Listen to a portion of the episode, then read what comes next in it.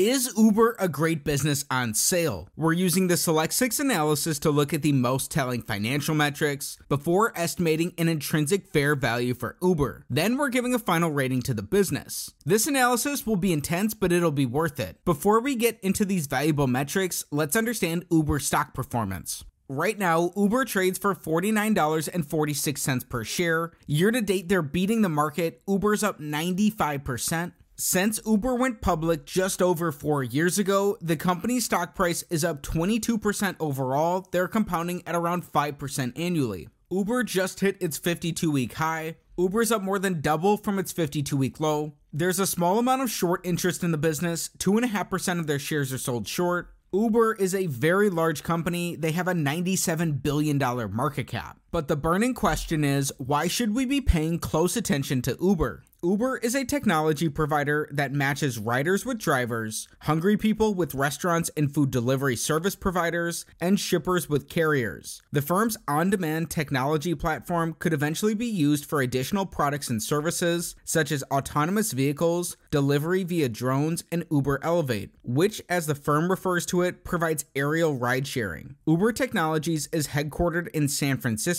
and operates in over sixty-three countries with over one hundred thirty-one million users that order rides or food at least once a month. Approximately forty-four percent of Uber's revenues come from ride sharing and thirty-four percent from food delivery. Now, with that understanding, let's get into the numbers. Starting with metric number one, we want Uber's average five-year return on capital to be above fourteen percent. The average business earns about seven percent returns on capital. Looking for a benchmark that's double this can build in margin of safety based on the quality of the business. Uber's been listed under five years, but we still have financial data going back to when they were a private company, which is what we're using here. Uber's had negative returns on capital in all five of these years, though they're progressively getting less negative. Some of this has to do with how return on capital is calculated, as Uber has negative operating income over this time. The company is still very heavily investing in R and D and sales and administrative spend, as they're still a high growth business. Uber's average returns on capital are negative, meaning this is an X on metric number one. Metric number two, we're looking for growth. We want to see growth in their revenues, net incomes, and free cash flows. All three need to be up for this to be a check. This metric's all or nothing. We'll include their numbers in their last five years, all the way up until today. In this time, Uber's revenues have tripled. Their earnings have been negative since being a public business, although they've gotten less negative over this time and less negative in their last twelve months. Looking at their net incomes alone could unfairly penalize the business, as they're still rapidly growing. Uber has grown its gross profits by two and a half times. The big key to note is that their gross margins have declined from nearly forty percent to just over thirty percent today. Also, their growth in their gross profits has not kept pace with their revenue growth. Probably the best sign for Uber is that they're free cash flow positive. The company had negative free cash flows up until twenty twenty-one. Since then, in twenty twenty-two and in their last twelve months, they have positive free cash flows. This is great because free cash flows are the way businesses are valued. Ultimately, a business's abilities to produce free cash flows now and until judgment day, discounted back by some reasonable interest rate, is what that business is worth. We'll be using that exact method later in our video, so you won't want to miss it. Still, despite Uber's revenue and their free cash flow growth, because their earnings are negative and because their gross profit margin has declined, this is an X on metric number two.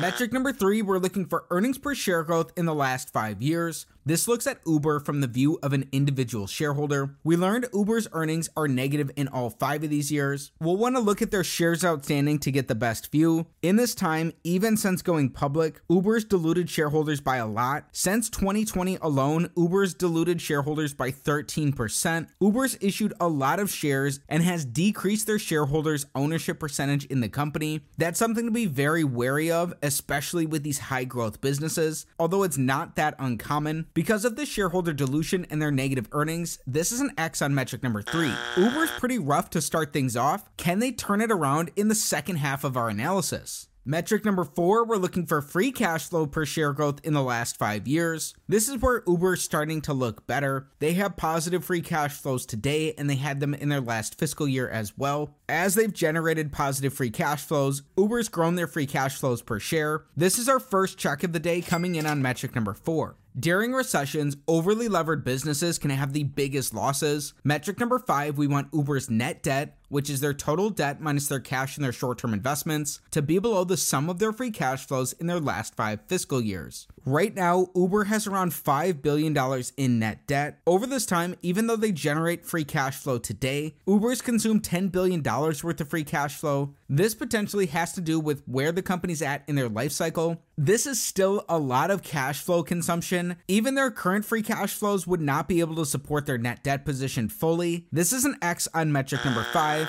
Dig into the company's filings to understand in more detail if this can cause issues or not for Uber. The big metric of them all, metric number six, we want Uber's average five-year free cash flow divided by their enterprise value to give us a yield that's above five percent. If this is the case, this gives a slight risk premium to the yield of the ten-year treasury. It's the first of two different ways we're estimating a fair value for Uber. Right now, Uber has a one hundred three point five billion dollars enterprise value. This accounts for both their market cap and their net debt position. It looks at Uber similar to it being a private company. We learned in their last five years, Uber's consumed ten billion dollars worth of cash in their business, so they have a negative average free cash flow to enterprise value yield. On a current basis, Uber generated just under one billion dollars of free cash flow in their last twelve months. When that's divided by their one hundred three point five billion dollars enterprise value, we get a zero point nine six percent current free cash flow to enterprise value yield. That's coming in below the yield of the ten-year treasury. It's below our risk premium as well, meaning on metric number six, this is an X for Uber. Don't just throw the business out, we still need to estimate their fair value per share and give our final rating. Everything we've discussed so far is important, but there's something missing that in my opinion is the main reason to analyze Uber, which takes us on to using a discounted cash flow model to estimate their fair value per share.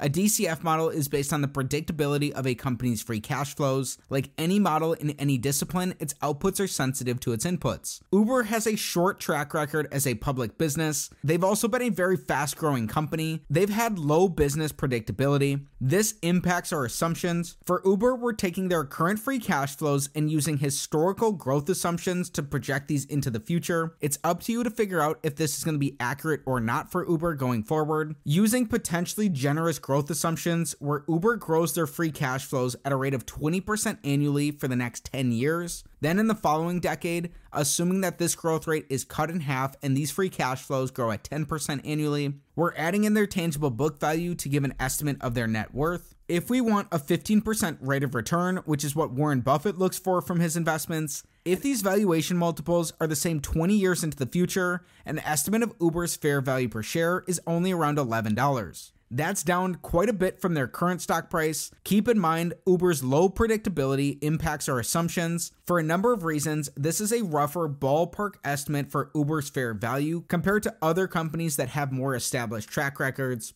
It's worth reiterating this is not financial advice. It's not a buy or sell recommendation of any security. Consult with your financial advisor before making any investment decision. In just a minute, we'll give our final rating to Uber, but we need to address something first. We've covered the numbers, but the qualitative factors may be even more important for Uber's business. What are they? Looking at the factors supporting a long thesis, number one, Uber's aggregation of multimodal offerings can drive in-app stickiness, making Uber a potential one-stop shop for all transport needs. Number two, pressure to pay a minimum amount per trip to its contracted drivers could create a barrier to entry for smaller players, helping Uber in the long run. Number three, Uber's position in the autonomous vehicle race could equalize gross and net revenue after reducing the need to pay drivers. It wouldn't be fair if we didn't cover the negatives as well. Looking at the factors supporting a short thesis, number one, Uber's public perception has suffered in recent years because of data breaches and a bad culture of sexual misconduct and internal racial discrimination issues. Number two, ride-sharing is still a relatively new industry, which leaves plenty of room for increasing regulations that could hurt the company. Number three, the development of autonomous vehicles, especially Google's Waymo, could eliminate the need for all existing rideshare platforms, driving Uber and Lyft out of business. There you have it for a balanced perspective of some of the qualitative factors of Uber's business. Now it's time to give our rating.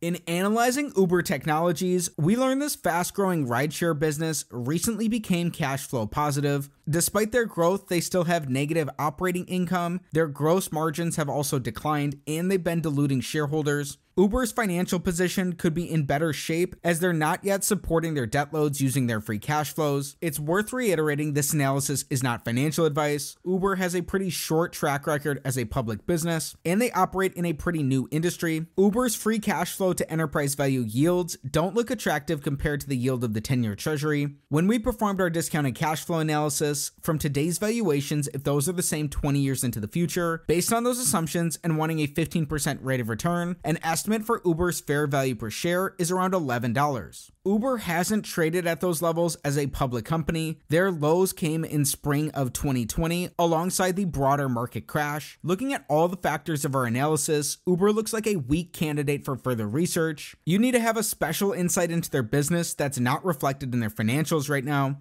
Again, this is not a buy or sell recommendation of any security. If you enjoyed today's video, be sure to like it, subscribe to the channel for more stock analysis videos, share your thoughts about Uber, and let me know what business to look at next in the comments below. Thanks for learning about Uber with me, and have a great day.